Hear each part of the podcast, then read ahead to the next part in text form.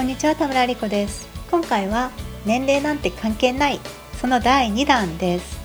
スウェーデンの音楽バンドアバの話。それから芸術家の篠田東光さんの話。それからいただいたメッセージもご紹介します。TOEIC 研究室聞くメルマガをお届けします。読む方のメルマガは URL toeic8.com スラッシュ mm です。LINE の TOEIC 研究室カフェチャットボットは LINE でアットマーク TOEIC8 で検索してみてください。メルマガを読んだり聞いたりチャットボットで遊んだりしてなんとなくやる気になってきたなと思ったらすかさず行動に移していただければ幸いです。はい最近のニュースで ABBA というスウェーデンの音楽グループが活動を再開したというニュースがありました。40年ぶりだそうです。その ABBA というのは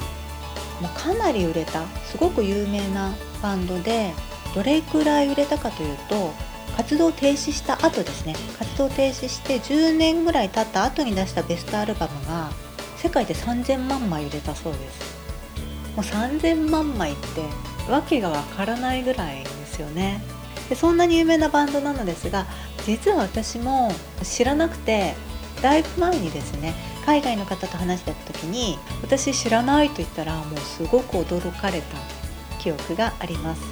で名前は知らなかったのですが聴けばわかる曲がたくさんありました「マンマミーヤ」とかね「ダンシング・クイーン」とかねもう聴けばわかる。聴けば知っていた。けれど当時は知らないと言って驚かれたのですがまあすごく有名なグループです。もともとは2組のカップルだったのですが今では元夫婦になっている男女2人ずつのグループです。それで40年ぶりということで今は4人の平均年齢がなんと74歳だそうです。メンバー4人ともお元気なのもすごいですし歌えるのもすごいですよね。新曲をレコーディングして新たに CD をリリース。いやほんと70も半ばになってまたね新たなチャレンジをしているというのは本当にすごいなと思いました。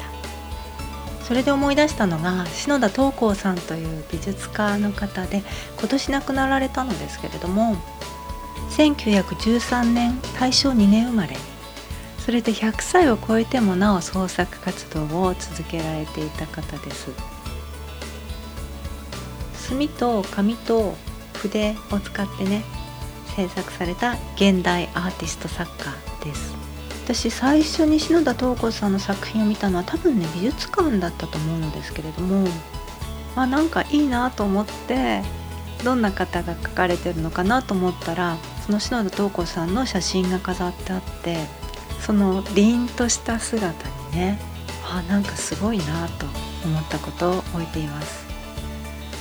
その篠田東子さん略歴は旧満州大連に生まれ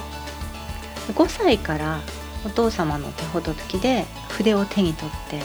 書道を始められたそうです。女学校時代に共同生活に向かないと悟り一人で行きたいと決心してその当時としてはとてつもない風変わりな人として扱われたと思いますが封建的な父の猛反対に遭い許しを得られないまま家を出て書で生計を立て始めます。28歳で東京大空襲に遭い疎開し肺結核療養それから東京に戻り両親が亡くなりその間もね創作活動を続けていて作品が海外にも知られるようになりました。そして単身渡米を決意します。その時すでに40代だったのですがでもね今から考えるとその後100歳を超えてもなお創作活動を続けられたわけですから40代なんてまだまだ本当に画家としてのキャリアの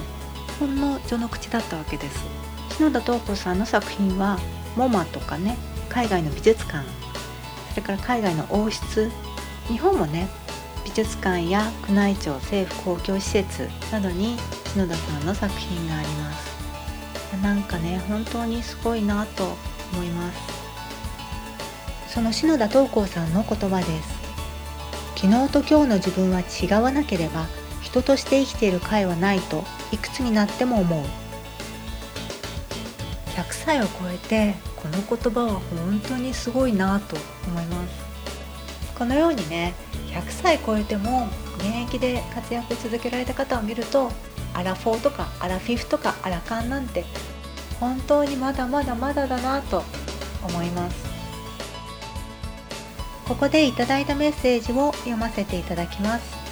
まずは50代の方です。メルマガ読者さんからいただいたメッセージです。リスニング485点リーディング475点の計960点で自己最高でした。模試対策でリーディングセクションの75分で100問解く時間管理を繰り返し実施した。結果が実を結びました。メルマガでいろいろな方のコメントを共有していただいたおかげと感謝しています。50代中盤でわずか3ヶ月で200点近く伸ばすことができました。語学の向上は開始年齢ではないということを自ら立証することができました。ありがとうございました。はいおめでとうございます。私のメルマガの読者さんは学生さんもいらっしゃいますが30代40代50代60代ぐらいの方が多いのかなと思っています。もちろん年齢を聞いてるわけでもないですし統計を取ってるわけでもないので自らこうメッセージに書いてくださる方の中でというバイアスはかかってるかもしれませんが皆さんエネルギッシュな方が多いなと思ってメッセージ読ませていただいています。この方もメルマガでいろいろな方のコメントを共有していただいたおかげと感謝していますって書いてくださっていますが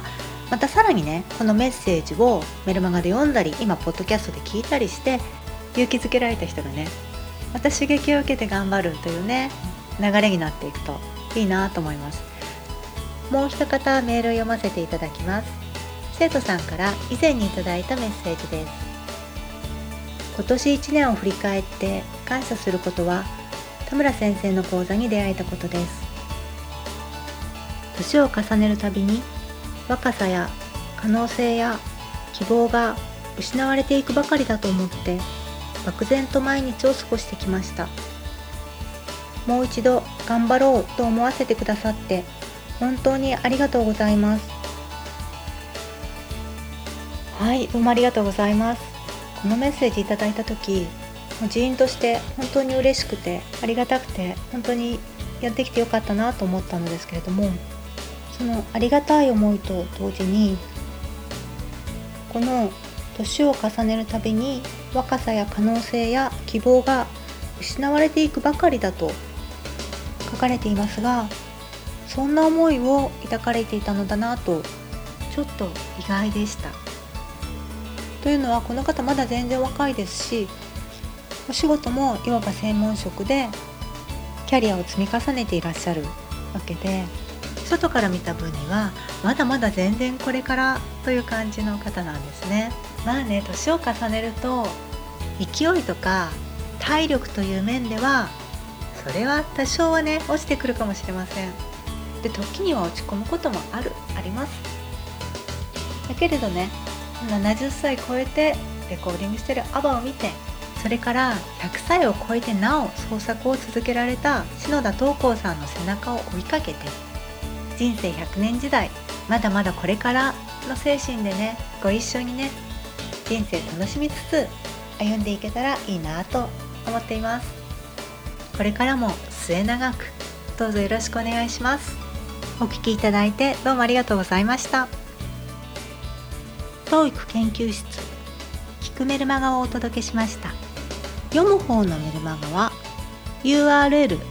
toeic8.com スラッシュ mm です。LINE の TOEIC 研究室カフェチャットボットは LINE でアットマーク TOEIC8 で検索してみてください。メルマガを読んだり聞いたりチャットボットで遊んだりしてなんとなくやる気になってきたなと思ったらかさず行動に移していただければ幸いです。最後までお聴きいただいてどうもありがとうございました。それではまた。